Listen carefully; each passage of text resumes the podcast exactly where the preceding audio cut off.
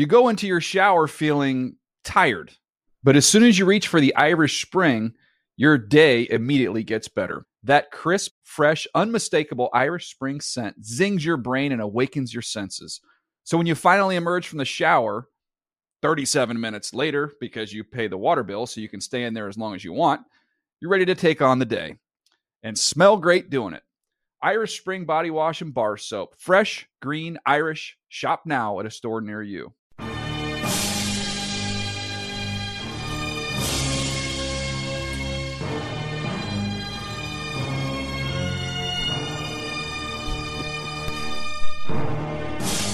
Welcome to the 38th annual Around the NFL Podcast Fantasy Extravaganza with special guests Marcus Grant, Liz Loza, that's L as in look, it's Liz Loza, O as in oh my god, is that Liz Loza, Z as in zesty, Liz Loza, and A as in aw yeah, Liz Loza, Rotopat, Patrick Daugherty, the big fish, Evan Silva, and introduced last in accordance with his ironclad contract rider, brick by brick, Greg Rosenthal. And now, your host and two-time League of Record champion in 18 tries, Dan Andrews. Thank you, Matt Money Sniff, and that is defending League of Record champion Dan Handzeus. It is not my league of record. Well, we all have our own leagues of record, and yes, the fantasy extravaganza is here, Greg, and the theme of this year's episode is perfect. How do you be perfect on draft day? How do you have the perfect fantasy season? That's what we're here to deliver. And Greg, you did indeed, as you tell us all the time, help build Roto World into a giant in the fantasy sector. I didn't say anything. And I know you're not involved with fantasy as much anymore, or at all, I should say. But I know this episode holds a special place in your heart. It does. I mean, I don't like it when Silva makes little comments on Twitter, Establish the Run. I've done his pod a couple times where he's like, oh, you're an old man, you're out of the game. He doesn't even respect my opinions anymore. I think Roto Pat probably feels the same, another, former coworker of mine. I hope Liz Loza respects me. I know we respect her. I mean, she got a lot more pop than Marcus on the intro. And, we've done this show for 8+ years. I didn't think you could surprise me anymore with how it opens, but that was incredible. What a talent Matt Money Smith is as a host, but I have a feeling you wrote those words. I did not write the Liz Loza bit. That was improv. Wait, really? By Money. Yeah. That one took me by surprise. It's a little, if you're a fan of Family Guy, a rather famous Robert Loggia bit from that show. But yes, this is... and Liz does not respect you, by the way, just to answer the question. No, probably not. I get it. You got to be in the fantasy. Why is it, though? What is it about this? You're either in or you're out. But here's what I would say to defend myself. When you're out, I think you get a different perspective that when all those fantasy guys in the bunker, and maybe Marcus will come on soon, we'll talk about that. There's a little bit of a hive mind. And even though they try to get out of it, it's like, oh, this guy is average ADP 53, but I have him 39, and it's like, ooh, that's a strong take. Well, how about I have him 15, because that's what reality could be. Like, reality is going to be way bigger in terms of surprises and anomalies than any of these rankings are ever going to be. So get some stones, fantasy analysts. That's what I. Wow, think. I like that, Greg, hitting out against biting the hand that once fed him and built his career. Really, I mean, he built his career off the back of fantasy sports. But that's just Greg. That's just Greg. But do you think I would have done it? I would have done it forever if I didn't get some other opportunity that felt like, oh, let's do something different. Let's not be in 17 leagues and be totally stressed out. Me and Wes, we both had that experience where we got a little burnt out. That fantasy didn't feel as fun anymore. When it's your job, when football's fun, but fantasy became a little bit of a job. Now you love ball and you closely follow every team. Do you really think, I know you're not active in fantasy leagues anymore, but do you think the Greg of 2010 or whatever it was would kick the Greg of 2021's ass? I mean, is it really that different in terms of football knowledge versus fantasy football knowledge? No, I don't think so. Yeah. I mean, luck is easily the most important factor in a fantasy league, and everyone that comes on today will admit it. And plus, you know, I still got those, like, I still got the experience. If I jump back in, I jump in back all the way, and that would be to win some money. Luck is very important, and as I said, I did win my league of record last year, even though I had Carson Wentz and Ben Roethlisberger as my two quarterbacks, because you know what else I had? Alvin Kamara.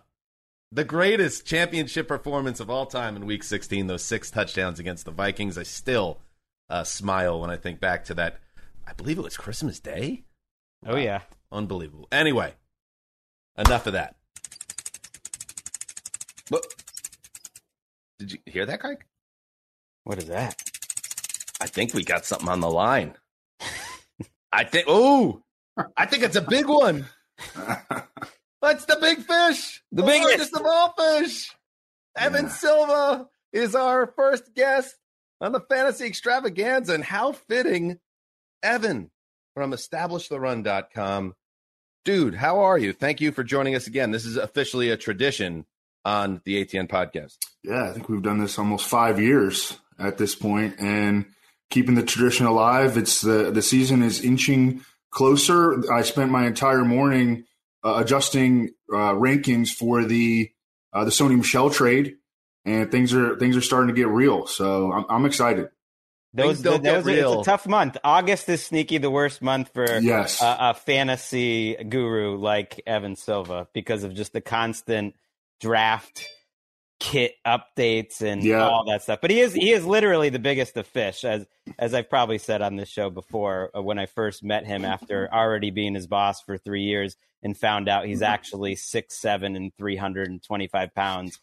I had to start changing my tone on instant message. Evan, you know, it's seriously like a draft or a fantasy season doesn't start until we have to reconsider where Darrell Henderson fits in the pro football landscape. But, you know, we're going to get into some sleepers and busts. And again, Establish the Run. Evan and Adam Leventon run that together. And Silva has a column up this week, Sleepers and Undervalued. And I highly recommend you check that out and check that website out ahead of your big drafts. And I guess before we get into some sleepers and busts for 2021, I have like an overarching question for you, because I don't think there are many people in this sphere that are more respected than the big fish. How much to you, when it comes to succeeding, and the whole theme of today's episode, having the perfect fantasy draft, how much goes back to preparation and how much goes to reacting in the moment on draft day? As Mike Tyson once said, you know, everybody has a plan until you get punched in the mouth.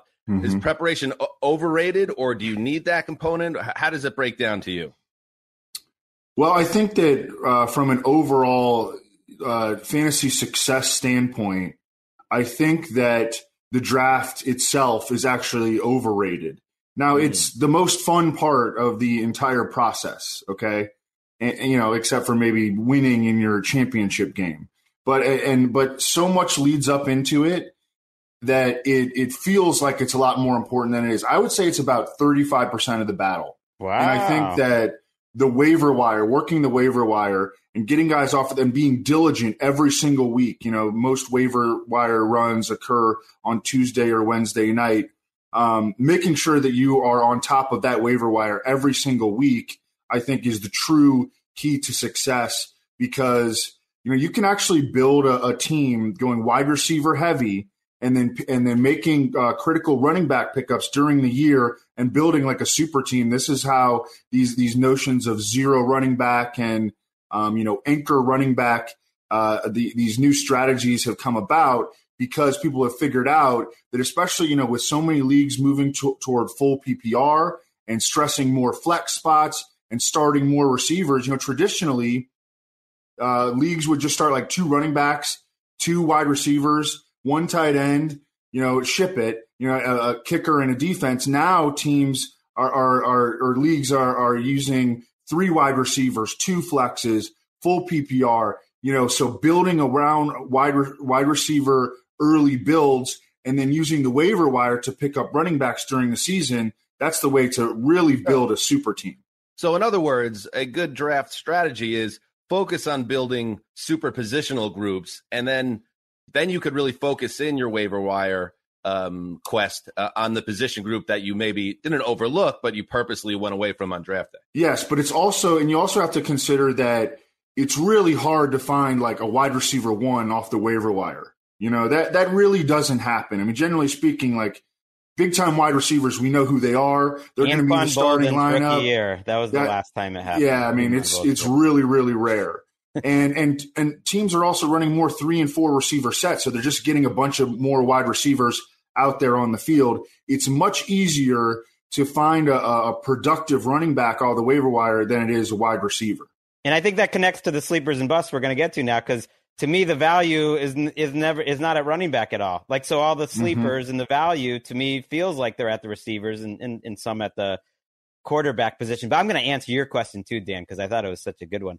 I think the preparation is important, but it's like Aaron Rodgers or Patrick Mahomes' preparation. No one prepares more than them. But then once they get to the game, it's like you got to just do it by feel, and you got to do it by like all that study, and like it still has like a little in other words improvisational magic that you need. You need that subscription to EstablishTheRun.com, obviously, but that's not the whole battle.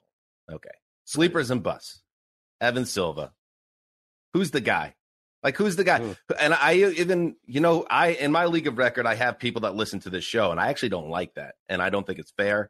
But I feel like as the host of the show, I need to kind of give myself that competitive disadvantage for the listeners, because I would love to know Evan Silva's favorite sleepers this year, the guys that I should be targeting later this month. Like, who are the guys that really jump out to you right now? Well, I'm going to go like with some deeper sleepers here, and I'm going to start off with a guy who's has been near and dear to your heart, Dan. Maybe no longer, but he's a guy by the name of Sam Darnold. Oh, yes. Okay. So we know that the post. Well, that's what most people are going to say. He doesn't even get drafted in most drafts, and I think that he's going to be a quarterback that people may pick up off the waiver wire early in the season, because I think he's going to start fast. Because, first of all, he's got a really soft schedule coming out of the gate, okay? Week 1 against the Jets, who have one of the worst cornerback units in the league, just lost Carl Lawson, their best pass rusher. Week 2 against the Saints, Dennis Allen's defense on a regular basis starts off slow, winds up becoming the strength of the team. But if that happens again, I think that's going to be a favorable matchup for Sam Darnold in Week 2. At Houston in Week 3, playing indoors in all likelihood against one of the worst defense in the league. At Dallas, we know that is another potential game indoors where Dallas is not an imposing defense whatsoever. And then against Philadelphia in Week 5, we know that the post Adam Gase effect has had a tangible impact on several players over the past couple seasons. Just getting away from Adam Gase has had a positive impact on their production. I believe in Joe Brady last year, with less talent than Joe Brady will be working with this year. The Panthers finished top 10 in yards per drive.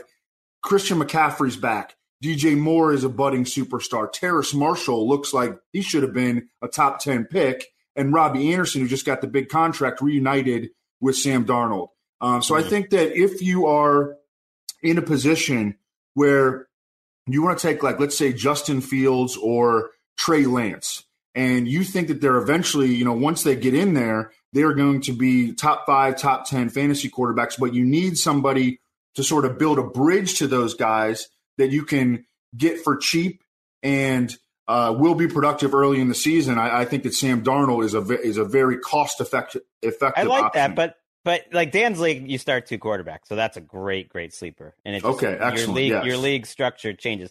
But are you really going to start, if you're in a 1 quarterback league, you're really going to start Sam Darnold in those first 4 weeks? Probably not. I mean, what good does it do for you? I'd rather, because I don't see him, and I think you disagree, Silva, as a guy who could potentially be in the top 5. That's who I would want to take as a sleeper, or potentially top 8. And you mentioned the rookies, and at this point, it seems like people are drafting Lance and Fields high enough where it costs a lot. Like, you're going to have to take them as your legit QB2. I don't care. Like, I kind of hope Trey Lance doesn't win the starting job, and that pushes his value even lower, and you take him, and that's fine. and you just stash him because he could be a top five guy. Fields could be a top five guy. And the other one that I've got circled a little bit that isn't too high is Matt Ryan. I think he could be a top five guy because that defense is so bad. And I think the offensive coaching is going to be so good. That defense in the NFC South, those secondaries, for other than Tampa, are terrible. And you can just see Matt Ryan putting up 4,500, 5,000 yards in like a 7-10 season. That the Falcons aren't particularly good, but you could see him finishing QB5, QB6. Usually you don't have a former MVP in this type of conversation, but I get that. Matt Ryan is a little bit under the radar right now. A little breaking news that just went down as we're recording this, Evan. Teddy Bridgewater named the starting quarterback of the Broncos. Good for him. He earned it. Do you think, because, all right, listen, Teddy replaced by Sam Darnold.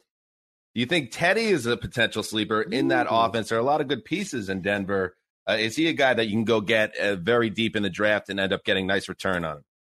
Well, I think that one of the reasons that the Broncos named Teddy Bridgewater their starting quarterback, and it's something that I anticipated happening because, first of all, George Patton, the new GM, brought him over. He knows Pat Shurmur from Minnesota. But I think that one of the reasons they believe that he is a better option to manage games than is Drew Lock. And Drew Lock is, a turnover machine. I mean, this guy led the NFL in interceptions, didn't even, he started like 75% of the games last year. He's been fumble prone. And I think that Teddy Bridgewater is just a better option and not give the ball to the other team. The Broncos are going to have a great defense. They're getting back Von Miller, Bradley Chubb's healthy. They've got four starting caliber cornerbacks. They've got an excellent safety duo. That's how they're going to play. He's going to be a game manager, whereas I think that Sam Darnold is going to be more aggressive in Carolina. I prefer Sam Darnold. I also think that Sam Darnold is going to have the job all year, whereas if Bridgewater starts to flounder a little bit, like they'll be quick on the trigger to go to Drew Lock. I think he could help, though, K.J. Hamler and Javonte Williams, who would be two of my sleepers. Well, I think he's a really good fit with Jerry Jeudy because I think that Teddy Bridgewater will pull the trigger. Like, whereas I think that Drew Lock, he's a little more of a chucker, and he would have been more positive for Cortland Sutton. With Teddy Bridgewater, when he sees it come open and Jerry Jeudy can get open, like Bridgewater's going to go to that when he sees the guy come open. I think Jerry Jeudy could have 100 catches this year. People should pay attention to these preseason reports because that's where you find out that Cortland Sutton is not all the way back from his torn ACL. Right. And you see K.J. Hamler, who I think could end up having, in Silva's, establish the run type terms, spike weeks.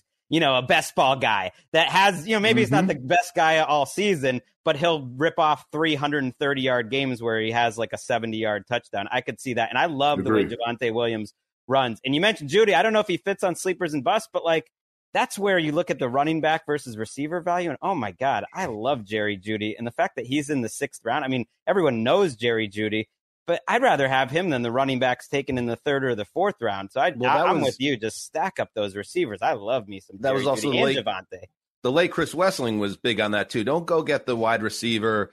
I don't know. I'll throw out a Jameson Crowder or Mo Sanu a couple of years ago. Kind of a wide receiver 3 type guy. Go for a Jerry Jeudy type that has more of a ceiling. Now, Evan, let's talk about some busts, okay? Because let's start on the higher end of things, like the guys that are projected to go in the top 20. Okay. Is there anybody in that group to you that stands out as someone with some big red flags right now? Yeah, and over the past couple of years at Establish the Run, we've established a lot of things, and one of them was the 10 commandments, the 10 commandments of fantasy, and for a while there, the number one commandment was that thou shalt not fade the big dog, okay? And the big dog is Derrick Henry.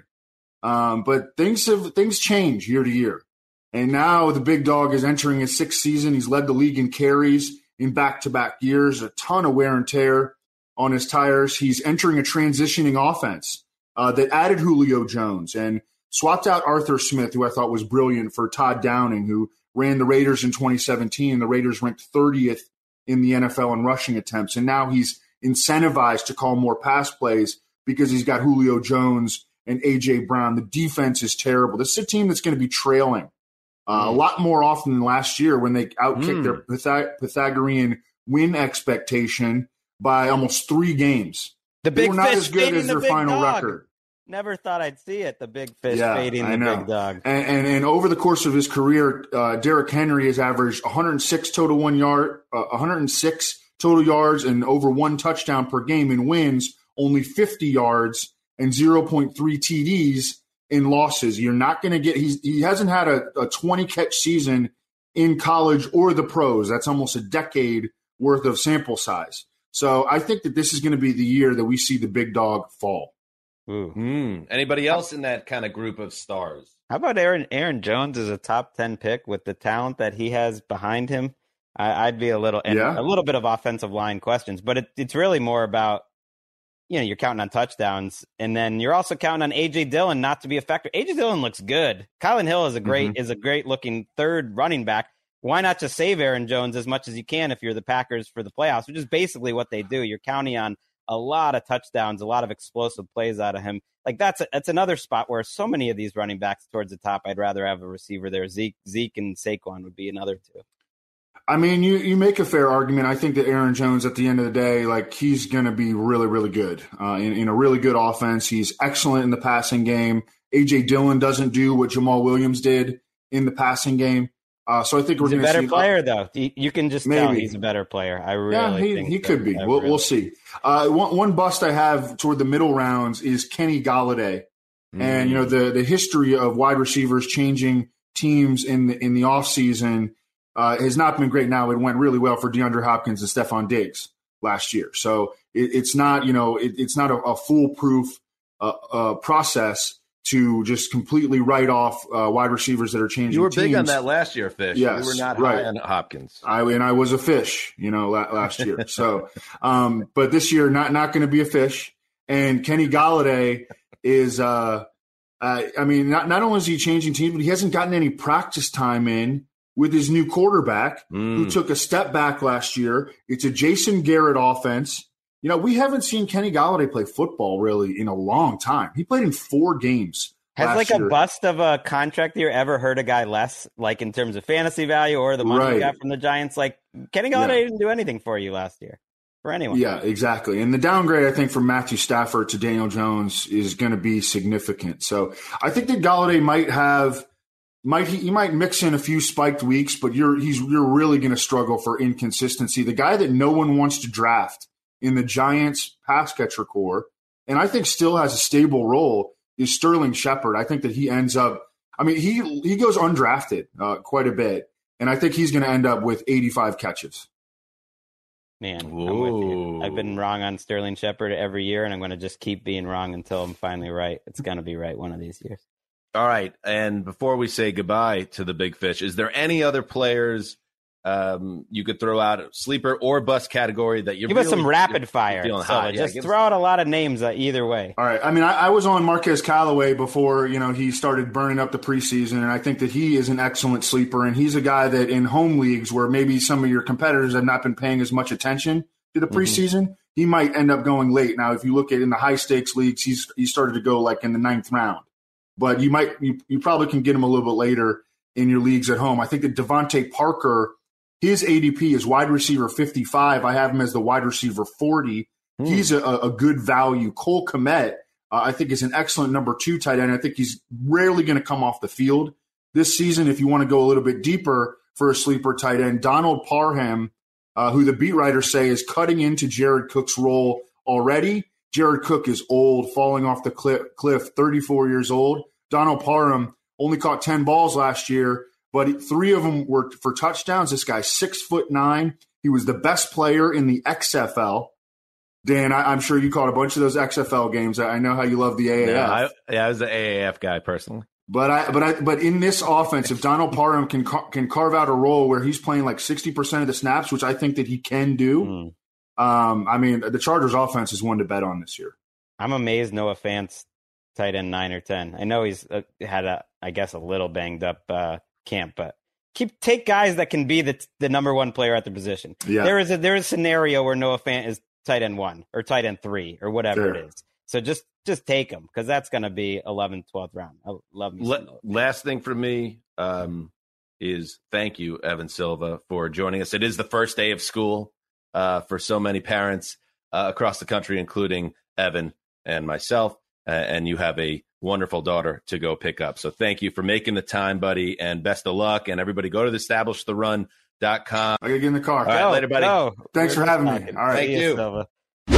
You go into your shower feeling tired, but as soon as you reach for the Irish Spring, your day immediately gets better. That crisp, fresh, unmistakable Irish Spring scent zings your brain and awakens your senses. So when you finally emerge from the shower 37 minutes later, because you pay the water bill so you can stay in there as long as you want, you're ready to take on the day and smell great doing it. Irish Spring Body Wash and Bar Soap. Fresh, green, Irish. Shop now at a store near you. This episode is made possible by PwC. A robot may not be coming for your job, but competitors are coming for your market share. At PwC, we pair the right tech with the right solutions to help you gain a competitive edge. Reimagine operations from the cloud, fuel innovation with responsible AI, and detect risks before they become headlines. That's human-led and tech-powered. It's all part of The New Equation. Learn more at thenewequation.com. There he goes, Greggy. The big fish, the largest of all fish. And by the way, if you want to take this moment here to do your little victory celebration about your boy Teddy Bridgewater, a little TED Talk for Greg Rosenthal, because he's got a shot here to lead a very promising Broncos team. I got to admit, that was bad podcasting by me during that segment, because I'm scrambling. We're trying to get Evan Silva out on time. I'm looking for sleepers and busts, and I don't think the enormity of Teddy Bridgewater taking that job quite hit me yet. So let's just celebrate it right now. Let's go. Like, I'm a Patriots fan. If the Patriots and the Broncos are playing, I'm going to root for the Patriots. But this year, I'm a Broncos fan. Already was getting there. And now with this news, I don't need any more. They were once the team of West TL. But now I don't need to wait till the season starts to see how they look. They are the team of THAL, Rosenthal. Oh, wow. I'm all in on the Broncos. They're going to the playoffs. I think they'll win a playoff game.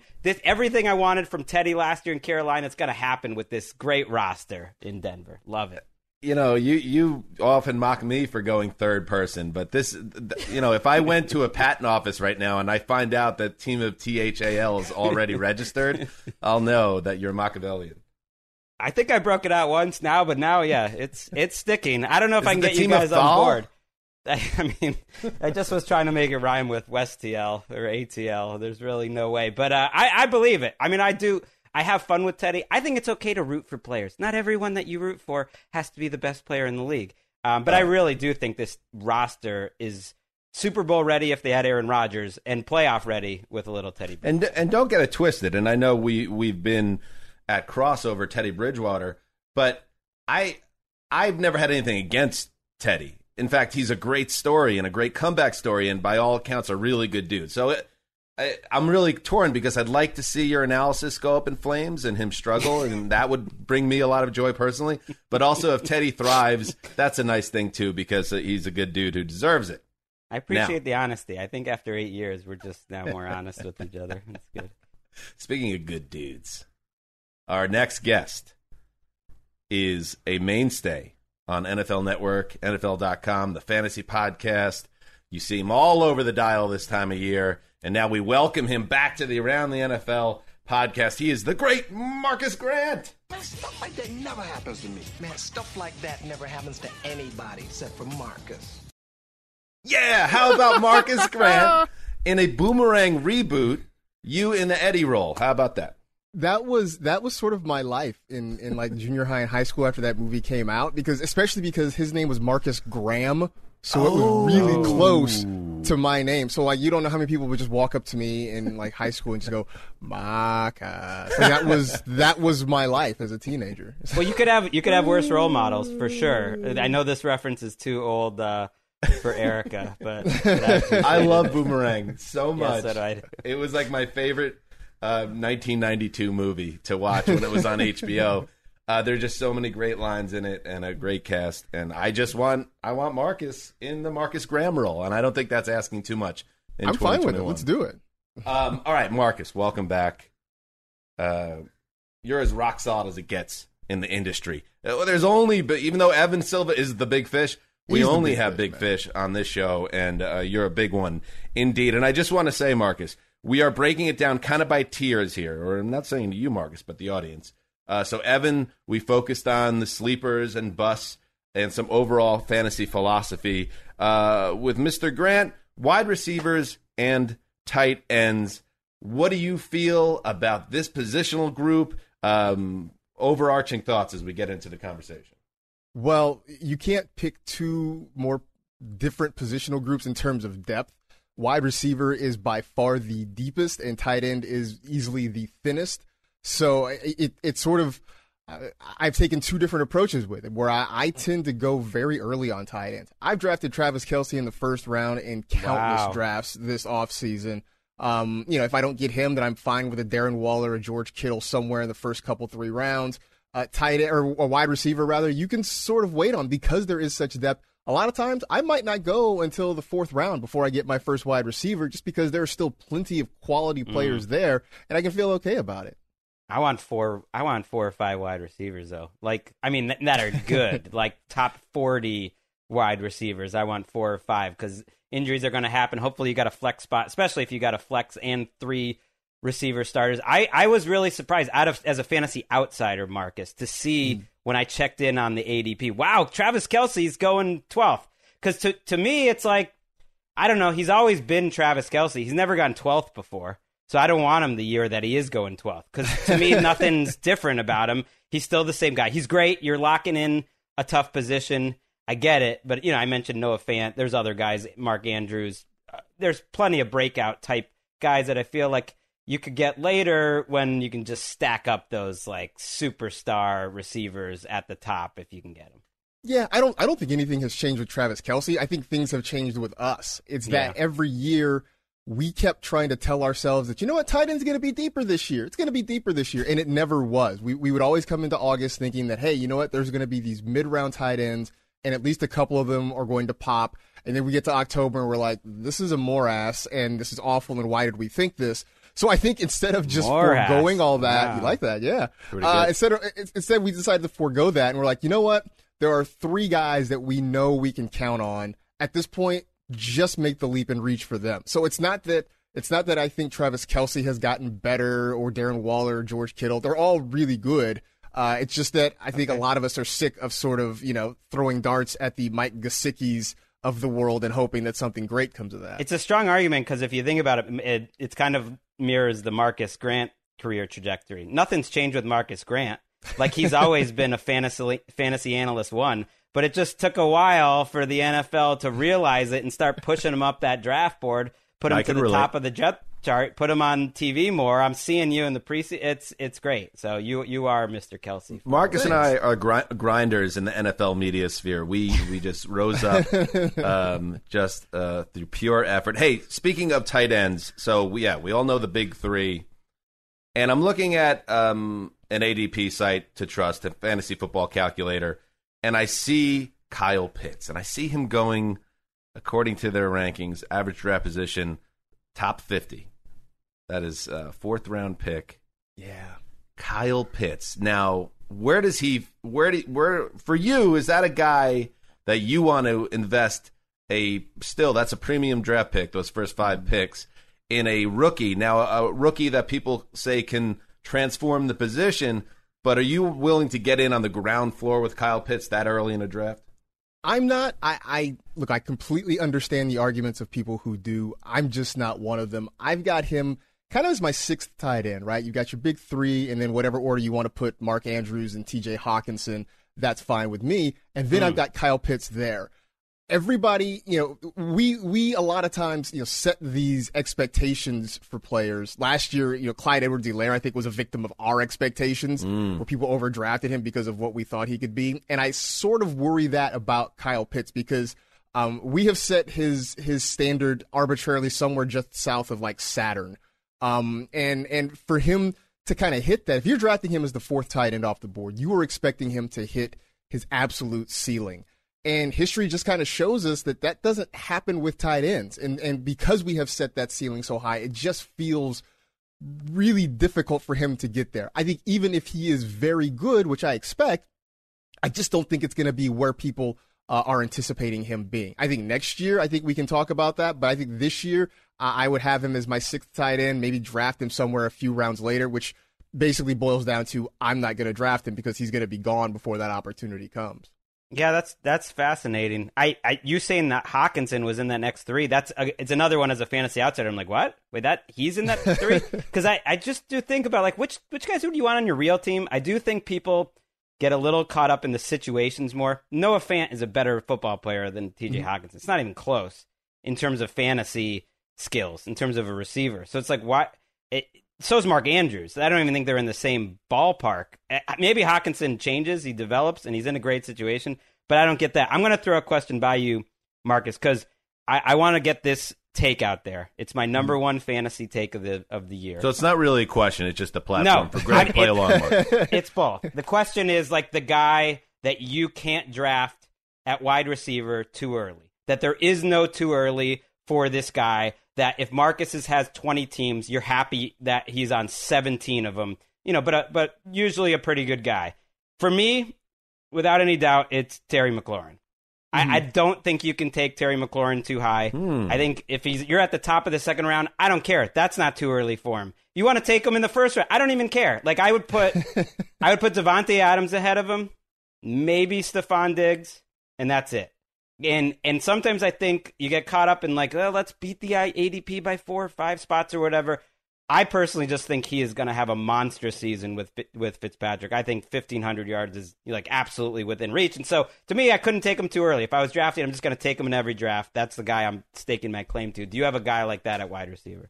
I do. Well, first off, I don't think you're crazy with the McLaurin take there. He, when the football team went out and got Ryan Fitzpatrick, everybody who was already high on Terry McLaurin just went to the moon about him, just because we know what Ryan Fitzpatrick can be and what that's what I thought. And then I looked, and he's still like the 8th or 9th receiver in the end of the third round, and that surprised me, because to me the moon is like wide receiver 1. I think that's possible. You think it's like a football team tax here? That just because I'm guilty of this. Like, when I think about it, and I look at the top 5 or 6 receivers that are going: Adams, Hill, Diggs, Hopkins, Ridley, Metcalf, Jefferson. Scary Terry's not there. Is it because he's got a bad nickname? Is it because Washington's offense has just been so uninspiring for decades now that it's turning off basics like me? I think it's some of that. I also just think it's, a lot of times it's muscle memory, right? When you see that, Devontae Adams, Stephon Diggs, Tyreek Hills, those guys, it's just we have become accustomed to drafting those guys as the first handful of players off the board, and it's hard to do that. It's hard to sort of break away from that, so maybe that has something to do with it. But to answer your question, for me, it's CeeDee Lamb. It's, same division on a team that I think is going to throw the football a ton, on a team that has become certainly more Dak-centered over the years, and on a team that defensively I don't expect them to be, a ton better than they were last year. So I think that the Cowboys are going to be in a lot of track meets, which means you're going to have Dak throwing the ball a lot. And this talk that they want to move Lamb all over the formation, get him just outside of just being in the slot and get him outside a little bit. I also think he's definitely getting a Hard Knocks bump, with some of those highlights and stuff we're seeing there. But CeeDee Lamb is a guy that I have been trying to draft in as many places. And it's been, a lot of virtual fist fights because everybody's kind of feeling this way about CeeDee Lamb. Well, hear me out on that. Devil's advocate on this, because this is out there as a thought as well. Amari Cooper, he's going to get his targets. He's got to eat. You have Michael Gallup. Also in that mix, you have Zeke Elliott. He's getting, to me, a Hard Knocks bump as well, where it looks like it's going to be a good Zeke season potentially, and that's going to lead to a lot of touches for him. Is there not enough footballs to go around to make CeeDee Lamb the breakout player that many people think he will be this year, myself included? I think there's a concern about that, but I think we're sort of brushing that off just based on what he did in those 4 or 5 games that he had with Dak last year before the injury. It looked like he was going to really take off. And I go back to last year, and you look at that rookie wide receiver class, and my take at the time, and I still believe this, is that last year Justin Jefferson was the guy you wanted as a rookie. But if you're talking a longer ceiling, for those folks who play dynasty football, I thought CeeDee Lamb was the guy with the higher ceiling. So I still believe there's an opportunity for him. You mentioned Michael Gallup. I keep thinking that he is He's kind of the Jan Brady of that Dallas Cowboys offense, right? It's like he's a good player, and in a situation where he can get opportunity, yeah, he's probably not going to get the same kind of targets as Cooper or Lamb. But I think, you know, for folks who are drafting and you're looking for a wide receiver late, Michael Gallup's a really nice option because I think if you're looking for kind of a depth add at the wide receiver spot, I think he's going to get plenty of opportunities.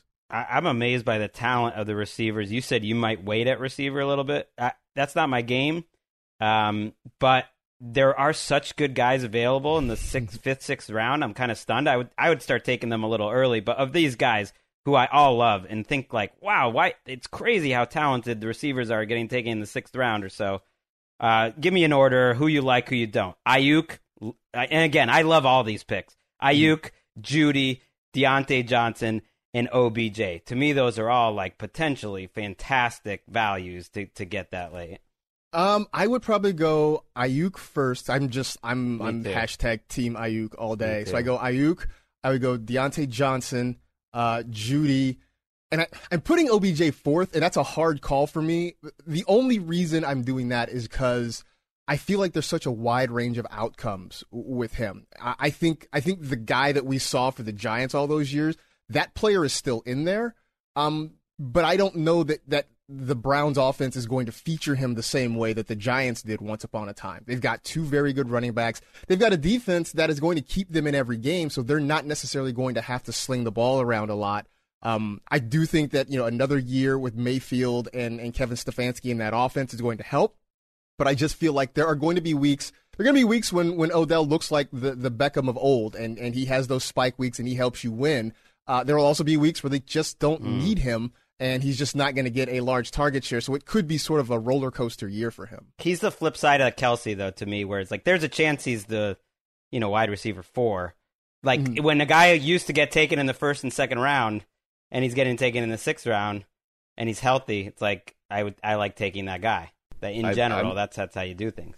I'm a little wary of OBJ being more name than game at this point, as Chris Wessling was known to say. Last thing, real quick. Marcus, which rookie will be this year's Justin Jefferson at wide receiver, and why is it Elijah Moore? You know what? I do love Elijah Moore. I do, and especially for where he's going in drafts. He seems like a really great value. But for me, the answer is going to be Devontae Smith. From the moment he was drafted, he was the best wide receiver on the Eagles roster, and maybe this is their way to make it. He's going kind of like 7th, 8th round in a lot of spots. You know, maybe this is the Eagles' way to sort of make up for whiffing on Jefferson last year.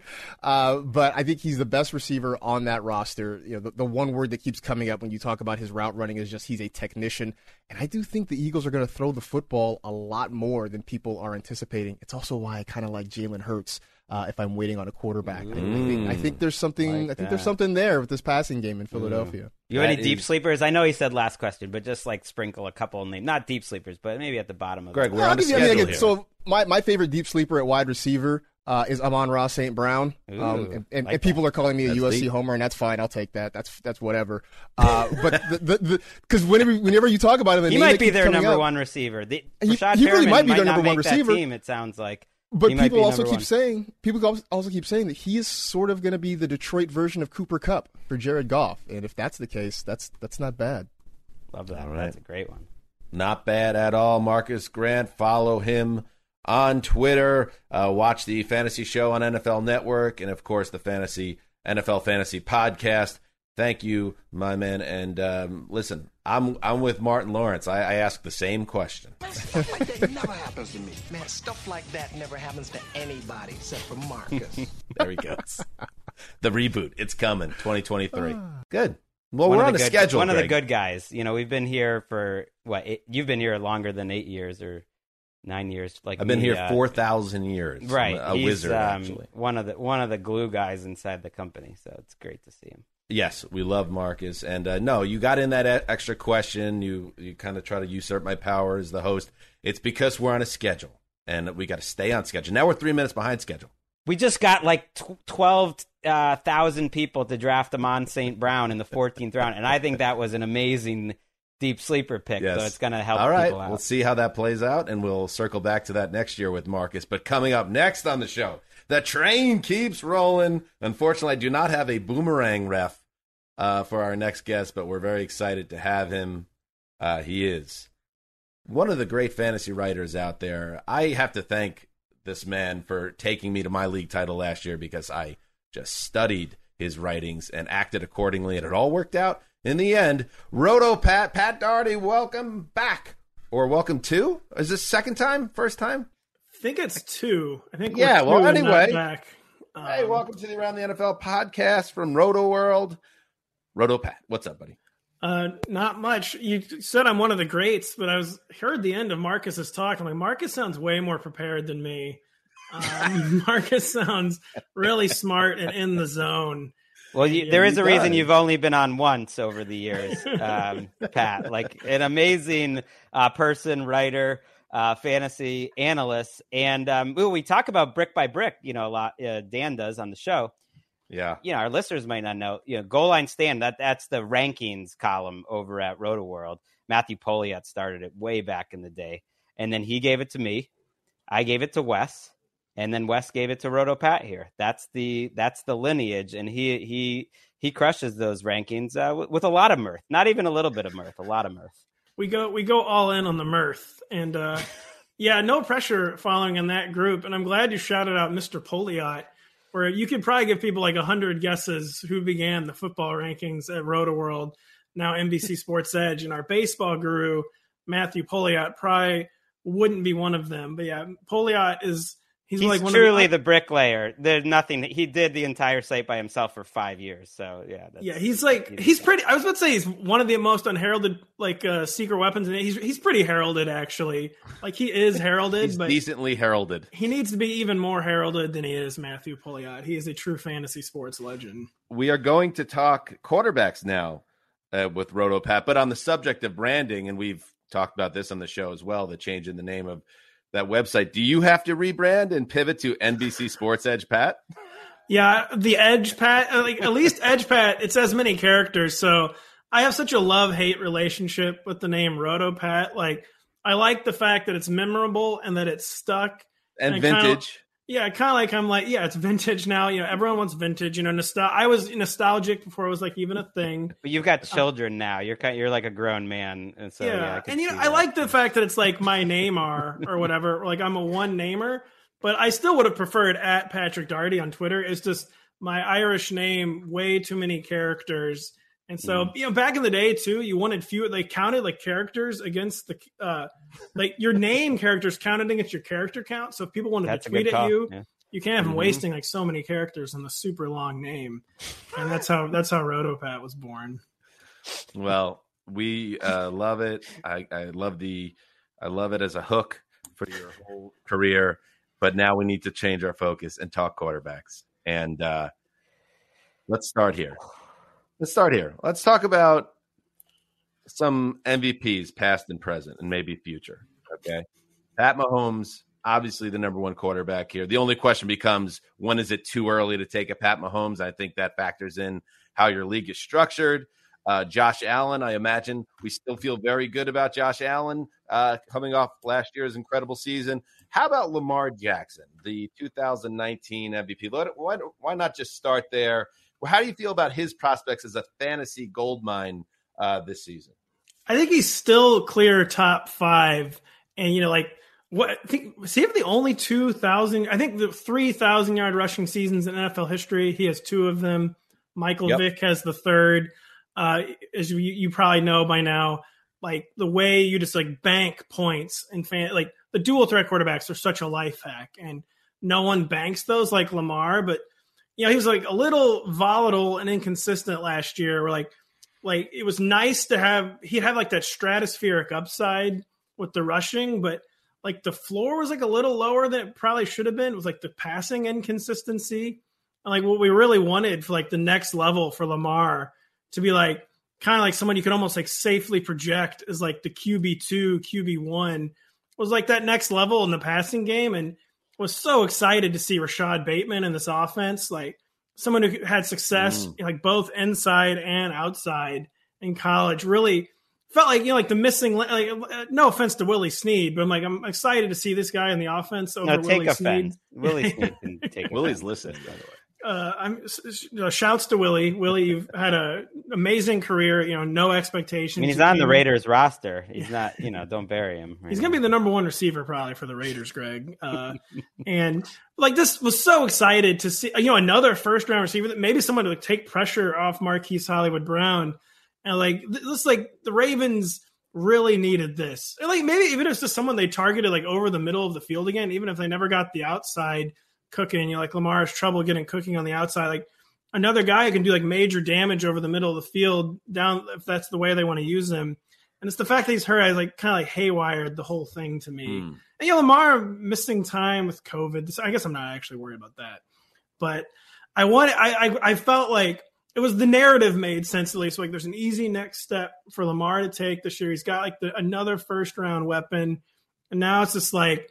It's how do you project like that next passing game? Who you drafting? Lamar? Who you taking at quarterback? Like a lot, whether it's early or late, early and late. I've got Mahomes is the clear cut number one, but I'm still like who's ending up on your teams. You've done a million drafts, so that is the ultimate test of the fantasy analyst. I know some people. It's like they put these rankings out there, and it's like who's on your team. That's what really matters. If I actually go for like an early quarterback, I've been ending up with Russell Wilson a lot.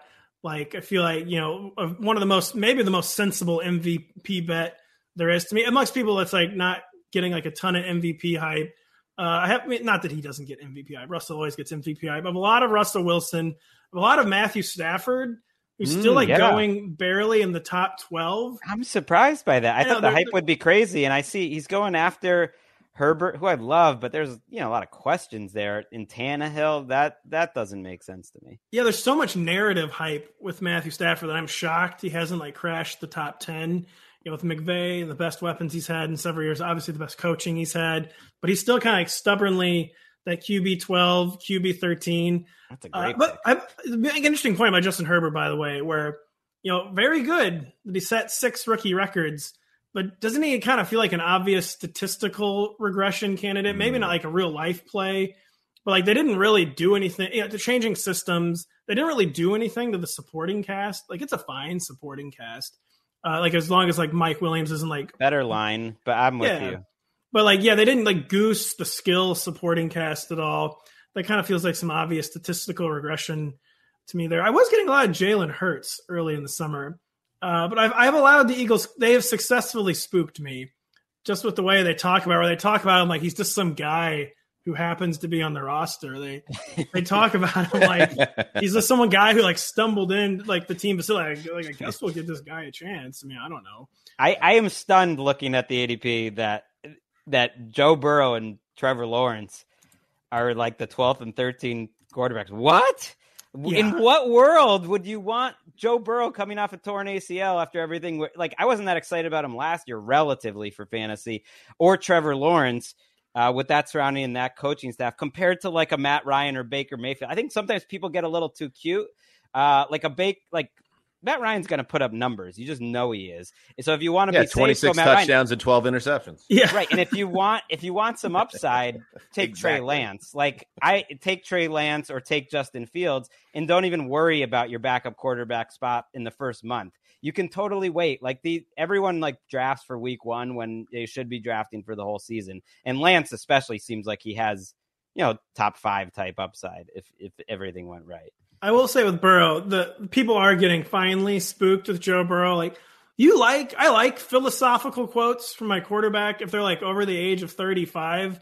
Like Joe Burrow, I thought was like talking like way too philosophically. Like this summer for like a guy who's like 24. It's like, what do you mean? What quotes? He was like the one where he said about like I don't know, maybe I won't trust my legs again. I mean, he was saying basically that he will get there. Is that philosophical, or is he just? I don't. Yeah, I mean, he was just kind of like, I'm getting like. It's like maybe this is who I am now. It's kind of what he was saying. He's like, he was like, maybe he wouldn't have like. Not that he's a dual threat. Some doubt is creeping in. Yeah, maybe doubt that seemed to have creeped in, understandably so, coming off the torn ACL. But yeah, Greg, the Jalen or not the Trey Lance movement. That I think people were like. This might have been like Trey Lance week if he had just like exploded over the weekend. He didn't like dud, But you know, it's all like the better, all the better. I like that he struggled in the preseason because that's going to get people off him. But Shanahan's not off him. He's going to be playing him in a juggernaut of an offense potentially sooner than later, whether it's week one or week six. Like, that's so many times quarterback more than other positions. You get guys that carry you that don't necessarily matter that much in September. I will say with Trey Lance, I actually would respect the decision to not start him to begin the year, which I almost never say about a rookie quarterback. But like, I have gotten like a little too fixated probably on the fact that he's an FCS prospect who's played one game in 2 years, and it was an exhibition, I believe, against Central Arkansas. So I'm like, you know, just give the young man some time. Let him like sponge stuff up from Kyle Shanahan. Just give the young man a little time. Like you said, throw him out there like week 6 or 7. I actually feel like I don't have a read on what they're going to do with Trey Lance. I really do believe it probably will be Jimmy Garoppolo week 1. But like, I kind of believe the rookie is going to start until I see it. Like, I just don't pay attention to any coach. I'd rather have Zach Wilson than Trevor Lawrence and Burrow and some of those guys up there too. Well, Trevor, I feel like people were like have been over projecting the legs for Trevor Lawrence. Like, he is like a big physical guy and he had the rushing touchdowns. I'm like, I don't know, man, if the Jacksonville Jaguars are really going to be like letting Trevor Lawrence like run in like near the goal line. Are they really going to be exposing him to like these huge linebacker hits? And I think that's the Trevor Lawrence like fantasy narrative has come from. People like pull up a sports reference. Like, oh yeah, 8 rushing touchdowns every year. This guy is going to have like a sneaky dual threat, but I'm having trouble believing that. You wonder if the Travis Etienne injury, now out for the year with that dreaded harlot Liz Frank, strikes again, if maybe that will make people think, oh, maybe he'll have more of a goal line threat. We shall see. You know, you really captured my imagination there, Roto Pat, or NBC Sports Edge Pat, with the idea of the life hack QBs. I like that. And to me, is the ultimate, the guy lying in the weeds as an MVP and as the best life hack quarterback, is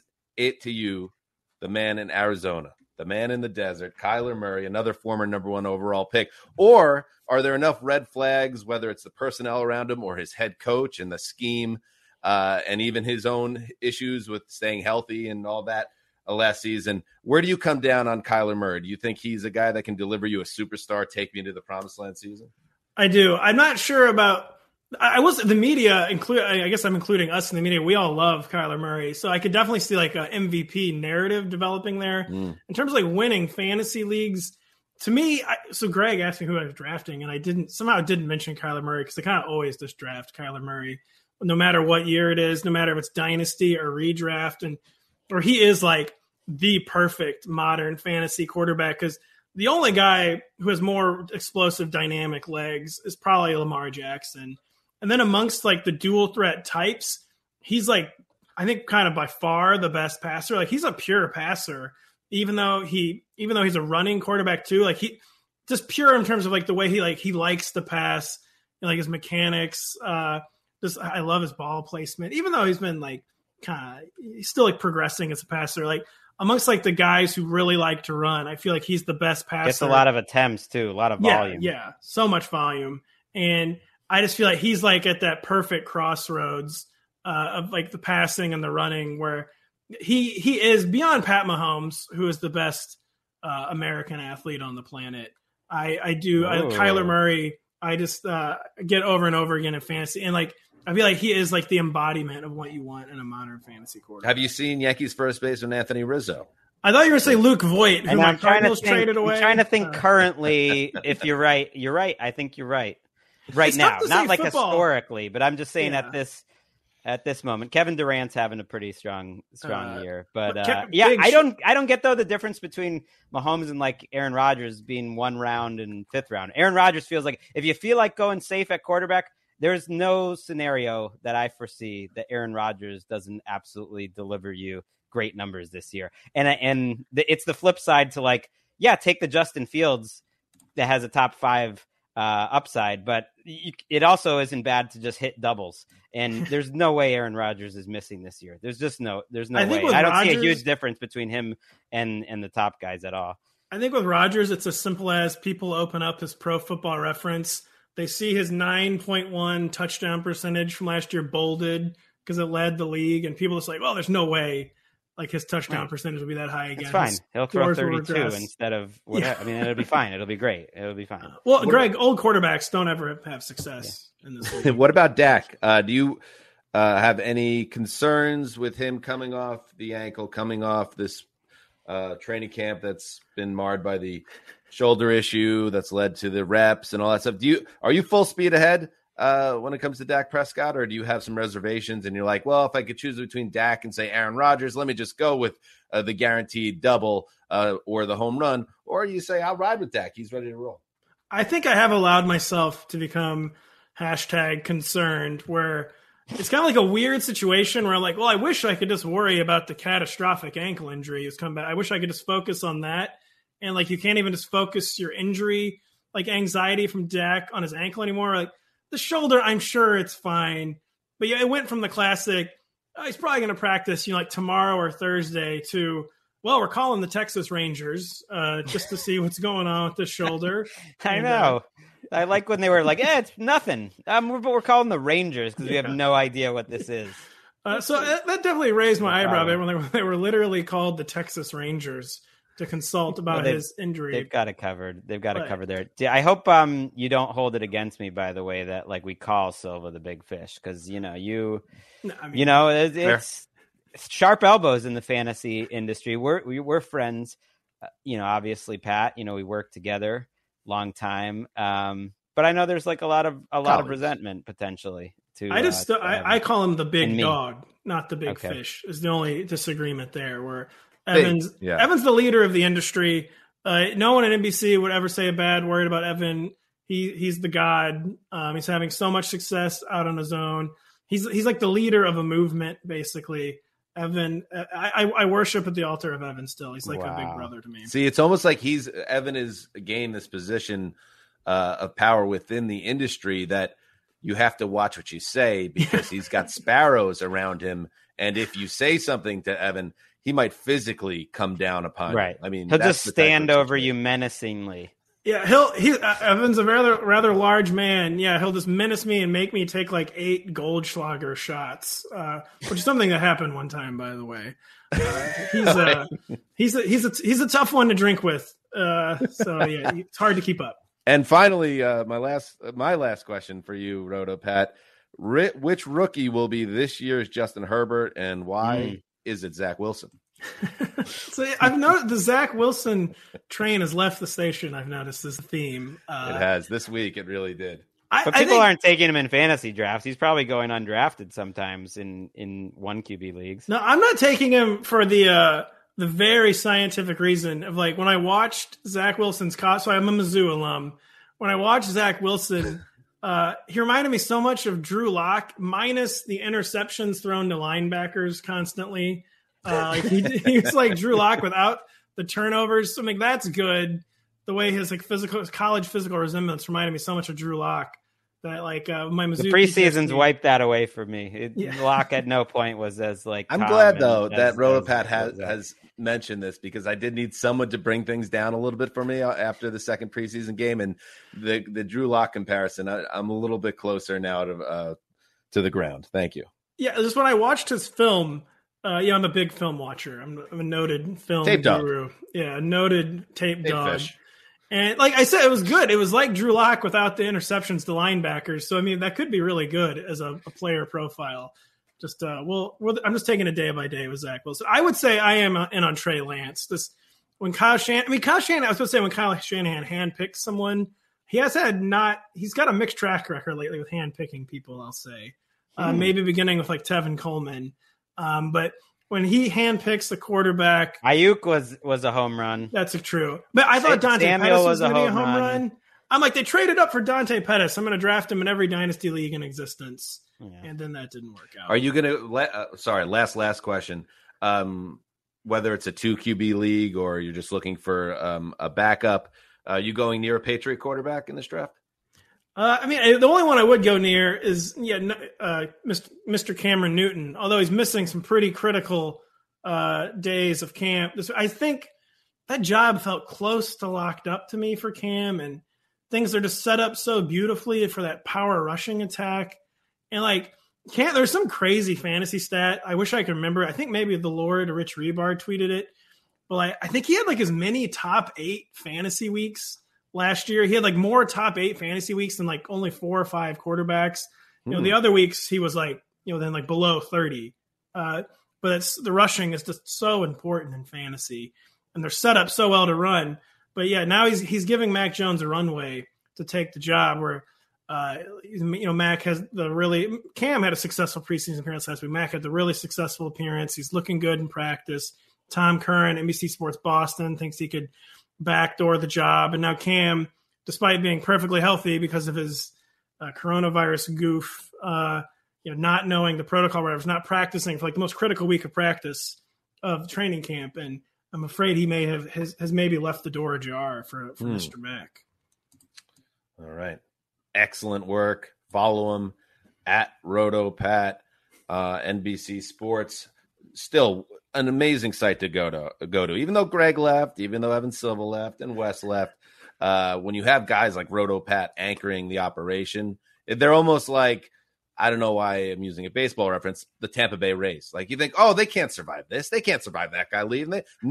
They keep thriving and building a championship contender. So check out that site. And, of course, read RotoPat. And I sincerely do thank you. I read you every week during the season, and it makes me a smarter fantasy head. So thank you, good sir. It's truly my pleasure. And you just made me sound like I think I'm the most important NBC employee since Jay Leno. That's the way you are. And you've got a podcast, too, which I joined like a month ago. And I was honking hard about Marquez Callaway, and all the little fantasy experts on the show were like, whatever. I don't know. Now it's come around where everyone's in on Callaway. Just I would say I have 100% Marquez Callaway exposure, as we say in the industry. Okay, now he's going to be a lot more expensive after what happened Monday night. Yeah. But you were right. You've been beating that. Greg, that wasn't a necessary comment. I don't know why. I only remembered it because his buddy Denny reminded me on Twitter. He's been fired. We fired him. He's been let go. All right, there he goes. RotoPat, Pat Daugherty. Thank you, buddy. You go into your shower feeling tired, but as soon as you reach for the Irish Spring, your day immediately gets better. That crisp, fresh, unmistakable Irish Spring scent zings your brain and awakens your senses. So when you finally emerge from the shower 37 minutes later, because you pay the water bill so you can stay in there as long as you want, you're ready to take on the day and smell great doing it. Irish Spring Body Wash and Bar Soap. Fresh, green, Irish. Shop now at a store near you. This episode is made possible by PwC. A robot may not be coming for your job, but competitors are coming for your market share. At PwC, we pair the right tech with the right solutions to help you gain a competitive edge. Reimagine operations from the cloud, fuel innovation with responsible AI, and detect risks before they become headlines. That's human-led and tech-powered. It's all part of The New Equation. Learn more at thenewequation.com. There he goes, RotoPat. Is it just me, Greg, or does Pat Daugherty have like a Connor Orr vibe that just matches well with this show? Absolutely. He is legitimately one of the funniest people I know. And Wes would always talk about that too. Like a lot of sports writers think they're funny. You know, Pat's legit funny. But someone on Twitter pointed out something that blew my mind, speaking of Connor. And I'm wondering for your take on it. You might have to listen to the tapes. Someone noticed that Arif Hassan, actually it was my friend Adam, who has a great Saints Twitter podcast. Himself. Our guest on Monday's show. Yep. Yeah, that Arif Hassan and Connor Orr sound a lot alike. Their voices are very similar. And then I thought about it, and I was like, okay, I see that. Is it possible that we are all Connor Orr in some ways? Just like the tone of it and the way they talk, I can feel it. What if this is all just a simulation? And Connor's running it like Algae Rhythm from Space Jam 2. I'm in trouble then. I don't feel confident about what's going to happen to me. Like Don Cheadle, you don't have to say yes to everything. If a script lands in your lap and it says, hey, Space Jam sequel, LeBron's involved, that's pretty cool. You're going to be the bad guy. Just a heads up, the character's name is Algae Rhythm, and you're a bad guy inside a computer hard drive or something. And you're going to be speaking for 78% of the movie, I would say. Algae Rhythm. It's like all Algae Rhythm. It's his movie. Maybe pass. There are some red flags, sometimes just simply through a name. I'm with you. I'm just delighted that we're having a breakout Algae Rhythm conversation on both of my podcasts, because we spent the solid 15 minutes on the Jeselnik and Rosenthal Vanity Project. Is that true? Talking about Algae Rhythm a few weeks ago. Man, this development, when your kids start to get old enough to go to the movies and stuff, and you start seeing some of this stuff, it's like, whoa, what is going on over there in Holly Weird, am I right? Speaking of Holly Weird, our next guest, I just learned, was on one of my favorite TV shows as like head nurse number 7. The show 24, and now... Wait, really? Yeah, this is true story. I just... This is research, and this is what pays off. Just like in fantasy, research pays off. She is now really the boss over at Yahoo Fantasy. Liz Loza, welcome back to the Around the NFL podcast. What was it like working with the great Kiefer Sutherland? That is a whole evening we'll have to discuss. But actually, I only was supposed to have like 3 lines in the episode, but I'm very good, and this will shock you in no way given my now profession. I'm very good at managing men with short tempers. And wow. Kiefer Sutherland, in fact, fired another actor and gave me another episode and a promotion because he had a temper tantrum. And, you know, thank you to my mother's dating history. I'm really good at managing grown toddlers. Wait, you had to calm him down? Magnifico for you. How about that? That's amazing. I have a great, before we get into running backs talk with Liz, a really quick great Kiefer story. A friend, this is back when I was living in New York. Kiefer likes to go out and get loose and have fun. Yep. And my buddy's coming out of a bar, and who's kind of stumbling out of the bar, but it's Kiefer Sutherland himself. And this is at the height of 24 fame. And the guy, my buddy, he was feeling no pain himself. He went up to Kiefer and says, "Kiefer, you're my hero, man." And then Kiefer looks at him dead in the eyes and goes, "I'm no hero. I'm a disaster." I would say that's pretty on point for what I experienced. But again, he was very, very kind to me, and I got myself another episode, which is a whole... I still get residuals from that show, so please keep watching. Wow, that's great. So it's self-awareness by him, at least, and a sign of self-confidence by you too, that you've got a small part on this show, and that you had the confidence in who Liz Loza is to be able to talk to the superstar and calm the situation down, and just realize he's another person. He's a disaster. Thanks, Greg. Let's get into it. Okay. I don't know how we transition out of it, but we will. Running backs. Oh, well, the running back landscape is also a disaster. Oh, love it. Kind of agree. Why, Liz Loza? Why is the running back landscape a disaster in the year 2021? Well, we have a lot of, this is no surprise in the year 2021, but a lot of shared backfields. We had a bunch of injuries just over the last couple of days. We have a bunch of like electric rookies with vets that have durability concerns. And so like this running back dead zone, as fantasy fans like to call it, is a complete cadre of question marks, if you will. Like Ooh. Running back 15 to 25, I tweeted my rankings and just wrote, "Bless this mess." Because it could go either way.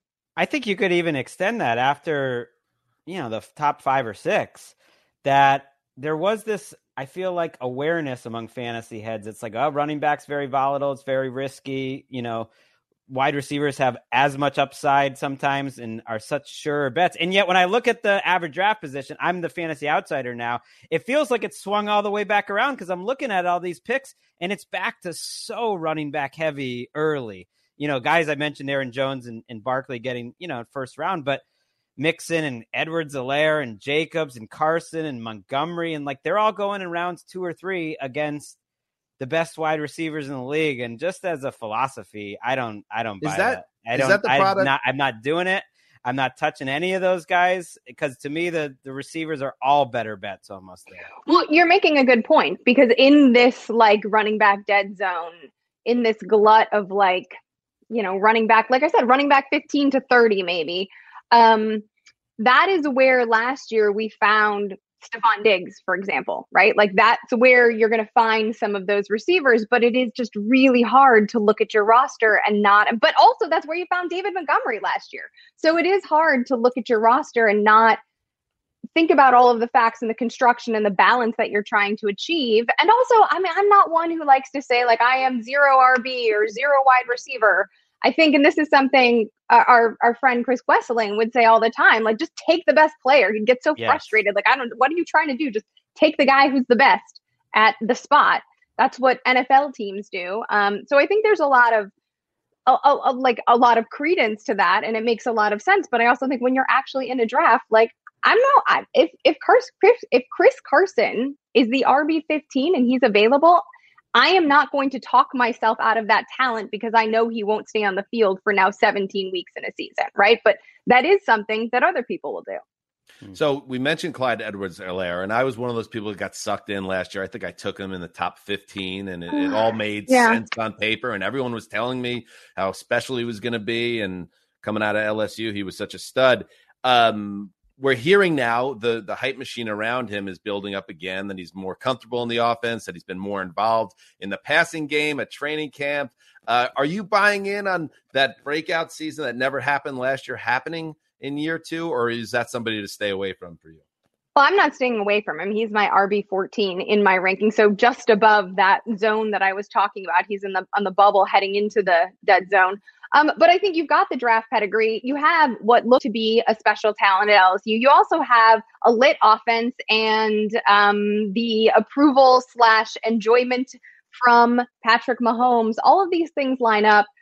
I would say that he is not the workhorse and is probably not going to be the workhorse we anticipated.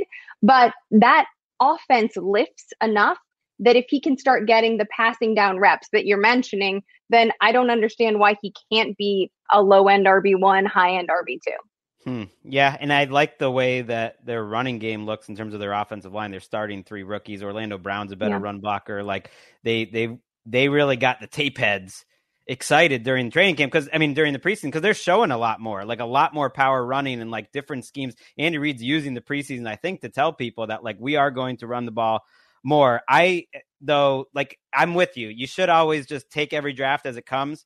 And Wes would say that. I always said, like, always be flexible. Just don't have set rules, but just kind of looking overall, I have a feeling I'm going to think those receivers are better and that you're going to have to take some running backs late and work the waiver wire. I'm going to give you a handful of names I would love at running back. You tell me which ones I'm wrong or right about. Mike Davis. Wow. I can't believe he's as late as he is. For the Falcons, I could see him being a top 5 to 10 running back in that situation. Javonte Williams, love him. Damian Harris, just love the talent. Trey Sermon. I'll even throw in A.J. Dillon. Like any one of those guys, if you're not taking running backs early, I feel like you get one later. Who's your favorite or least favorite out of that group? All right. So so first of all, I agree with you on Mike Davis. I am guilty of. I think Mike Davis suffers from the Tim Patrick syndrome because his name is Mike Davis, boring, right? Like you're just not expecting this baller and. All of the attention, frankly, is on Kyle Pitts and Arthur Smith, the former tight ends coach, working in this like wide receiver in actuality. So I think he is getting buried a little bit. But of the names you picked, I love Damian Harris. I've loved Damian Harris since he came out. People like to forget that Damian Harris was the RB1 at Alabama ahead of Josh Jacobs, even though Jacobs had all these like flash plays. The knock against him was that he couldn't be a workhorse. And what are we seeing? Like efficiency issues, probably linked to durability issues. And so the Raiders bring in Kenyon Drake to kind of solve that problem. We'll see if they can. Regardless, Damian Harris is like a jack of all trades, but a master of none, but he is reliable. And we're seeing the Sony Michel news now going to Los Angeles. We had the clues. The team didn't pick up his option. Bill Belichick gushed as much as Belichick will gush about Harris. And I just think this is a guy who can do everything. They have a rookie who's flashed in some places, who early on was comped by the RB's coach Fears to be similar to LeGarrette Blount. So now I feel like Damian Harris is just forgotten because there is a narrative, and we all get stuck in this recency bias nonsense. The narrative surrounding the Patriots is that you never trust a Patriots running back. Well, things change. We saw that, in fact, particularly with the Patriots last year. Dan, that's a nod to you. And now you have Damian Harris as the RB1. I have him as my RB20. You've had some big-time Patriots running back years over the years. They pop. It doesn't usually go one year after another, but Corey Dillon certainly. I love that with Harris. Their offensive line should, on paper, is a top three run-blocking offensive line, and especially if Cam starts, they're going to be just running the ball a ton. Who would you rather have, Liz? Jonathan Taylor, who really obviously busted out down the stretch for the Colts last season, or Saquon Barkley? I have them back to back. It's interesting you say that. I have them back 6 and 7 in my rankings. I think when you look, so the conundrum about Barkley to me is not coming back from the knee injury. That's one thing. I think he's going to be explosive. I think he's elite enough of an athlete to regain what he was before. The question is he going to get the volume that he had before? And when you notice the fact that he was the high draft capital, the second overall pick, and like the urgency on behalf of Gettleman in the front office to protect this investment, he's just not going to see the number of touches, and particularly not the number of targets through the air, especially with all of these new pass catchers added to the offense. So I think the issue with Barkley is like, he'll have the talent. He's just not going to get the volume that we're used to. Taylor, to me, is a lesser proved talent. There's no Quentin Nelson. I'm not sure about Carson Wentz. I think we probably overreacted to the injury, but I'm still not feeling great about that offense. And Reich loves Naheem Hines, and Marlon Mack is healthy, so I don't think we're going to get volume there either. So overall, when I judge those two situations, I'm going in the direction of Barkley because talent always breaks tiebreakers. I worry about Barkley. I would. I don't know. He wasn't that consistent a runner before he got hurt. A lot of like losses. Jason Garrett's tackles for loss. Jason Garrett's the play caller. You mentioned Wes earlier. That reminds me, and our listeners should know Liz is on this show because she's such a. We got to know Liz through Wes, great friend, longtime friend of Wes. He. I remember when he called Jonathan Taylor one of the top 5 or 6 running backs in the league around like week 14 last year. I was like, whoa, and I think he was right just in terms of pure talent. You're right about the situation is not perfect there for him. But if I'm betting on just talent, I actually would go on Jonathan Taylor's talent at this point over Barkley coming off an injury, just because the injury has it's just there's too much. Even if there's like a 15% chance that Barkley's like hurt and never the same, like I'm just going to take a guy that's not hurt right now. And Jonathan, I think that it depends on the evaluation then, right? My issue with not saying that Taylor is as healthy or as talented right now is that he had the benefit of running behind Wisconsin's offensive line in college, right? So that's helpful. Saquon's never had a good offensive line. That still remains the case. And now without Quentin Nelson, I'm worried that like 1 or 2 more injuries, what does Taylor's efficiency actually look like? We don't know what it looks like behind a thin offensive line. And my last question for you, Ms. Loza, which is, listen, Mark Sessler is recovering right now. He's going to be back hopefully either end of this week or next week. So I'm on his behalf, as I did on Monday. I must bring up Jake Funk, the number 233rd overall pick in the 2021 NFL draft. What does the Sony Michel acquisition mean for Jake Funk? I didn't know that Mark was sick, though. Please give him my best. I adore him, and I'm bummed he's not here to join. You work in fantasy when you have nugs on all of these players, and I am drafting an all-rookie squad article that's going to run next week, and Jake Funk was, prior to this morning's news, on that list. Our Charles Robinson, who's our NFL insider at Yahoo Sports, went to training camp, and the staff was super high on Funk. They were like, nope, we're not going to bring in a vet. It's Funk. And then like Xavier Rhodes, I believe his name is, was like running in the preseason. And I was like, well, but then Funk had a really good week 2 preseason game. I do think when you see Sony Michel coming in though, although like, man, to like a 5th and 6th round conditional 22 pick is like not a lot of anything, but I do think we have to then imagine that Sony Michel is the backup to Darrell Henderson. But I also don't think that they did anything about that until Henderson hurt his thumb. I think that everybody was like, they think Henderson's the guy. They're worried about his durability. Now his thumb's an issue. You see the trade for Sony Michel, but Sony Michel's not been the picture of health. I think that Funk is going to get, like, here's my bold prediction for Mark Sessler. I think Funk is going to have 2 top 20 fantasy outings in 22 and 21 in 2021. All right. Okay. That would be a big win. At this point, yeah. I mean, this is a guy, you know, when he's drafted, hoping that he makes the team. So that's a big time number. It's not out of the realm of possibility, no, right? Nice little waiver wire spike. I like it. Yeah, I like it. They could both get hurt.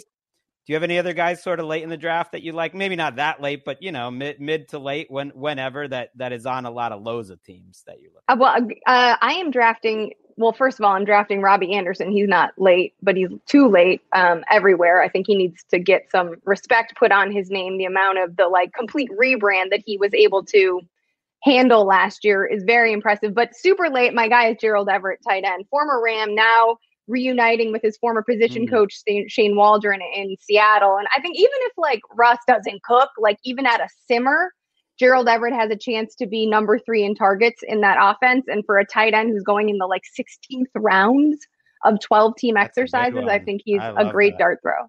He is their, you're right. He's their third receiver. They don't have a third receiver. And Russ Sneaky likes feeding tight ends. He just never has a good one. Everett's they're always hurt too. It always they're always hurt. They always have 7 of them, but if you add up all their numbers, it always adds up pretty good. You're right that Everett could be a little. Well, there's no Greg Olsen, there's no Hollister, and there's no David Moore. So that's 150 vacated looks. There she is, Liz Loza. She keeps poorly behaved men in line, and just delivers fantasy knowledge like a faucet running on high, and also. She gets residuals. What do they call that in the industry? They call that mailbox money. You get that mailbox money from the Fox Corporation every month or so. So everything's cooking for Liz Loza. I guess that's what I'm saying. I guess everything is cooking. And we've got F1. But I can't. You guys have got to have started to watch Survive to Drive, right? Survive. I have watched a couple episodes, and I meant to finish it off. I've watched some F1 in my time, a little bit. It was recommended to me highly, that program. I have not dove in yet. It is fantastic. I would love, actually, a Mark Sessler-driven pod about F1.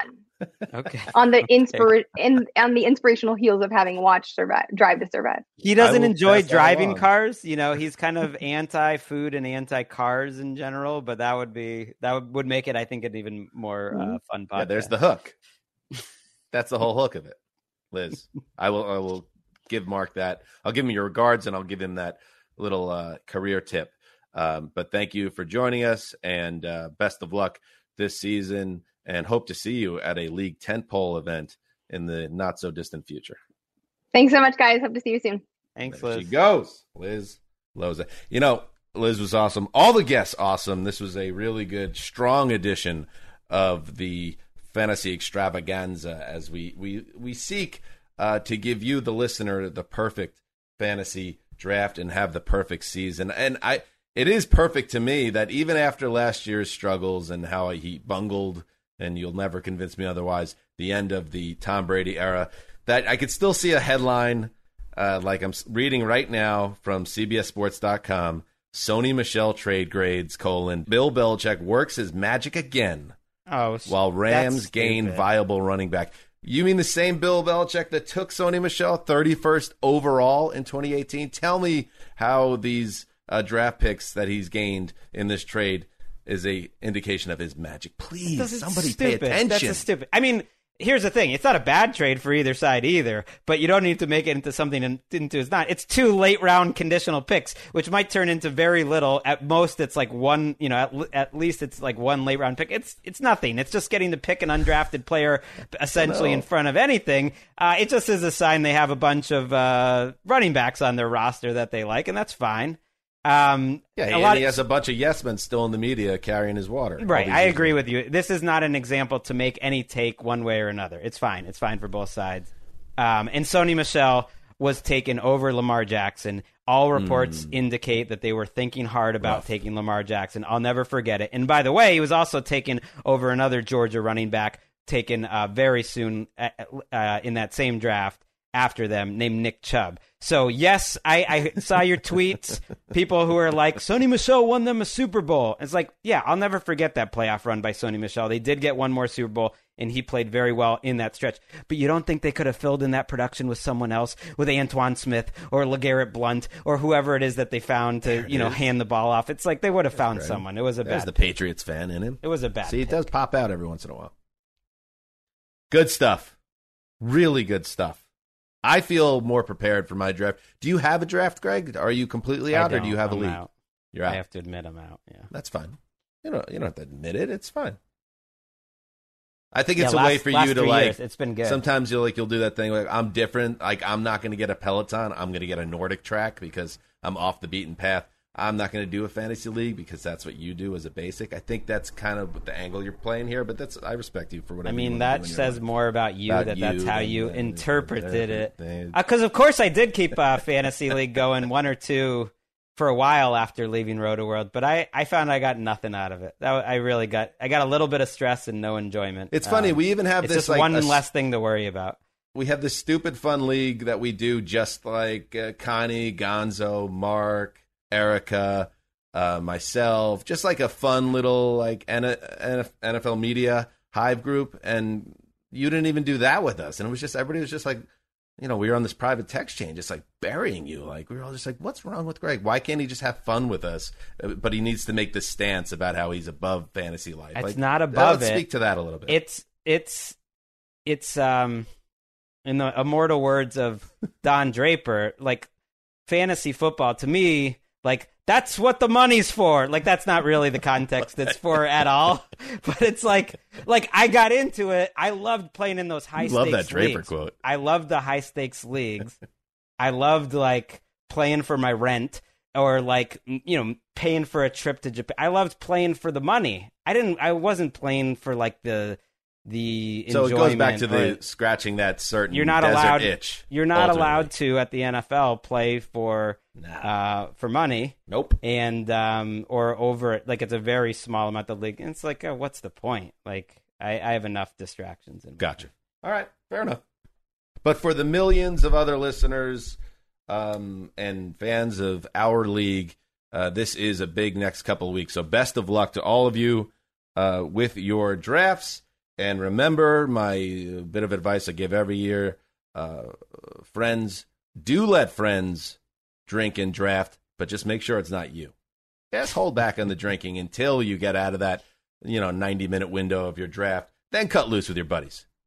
That's all I got for you. Do you have any advice for the fans of the sport, fantasy sport, Greg, before we say goodbye? Great advice. Well, it's kind of dovetailing off, that Wes advice, which I really believe in. Don't worry about the rank. Draft the team you want. Draft the better players. Like who's better at football matters a lot more than the situation. Like don't worry about being bold. Like I would much rather have Terry McLaurin than Saquon Barkley. Like I don't care that it's 30. The ADP that versus 6 or 7. Just take who you want. Right. If you're in love, have fun. If you're in love with the Chiefs and watching Patrick Mahomes, and you have a chance to take Patrick Mahomes, Tyreek Hill, and Travis Kelce. Do it and just root for the Chiefs. Right, it's mostly luck, anyways. Old Clyde in the corner making fun of you for your pick. He doesn't know anything either. Clyde, is it Clyde Edwards-Helaire? I do remember some very making fun of you for picking Clyde Edwards-Helaire. Right. It's very. I do remember some very aggressive NFL analysts bragging about taking Clyde Edwards-Helaire like first overall. It's like people are going to see. People are going to see. All right. Never again. All right, good stuff. We'll be back. We'll do a bunker cast on Friday, or Thursday, getting you caught up on the news that's transpired since the last Monday episode. So keep an eye out for that. But until then, enjoy this podcast. Maybe bookmark it, listen to it again right before your draft. We guarantee you, we'll win you some guap. All right, the perfect draft. That's what you're going for. Till Thursday, heed the call.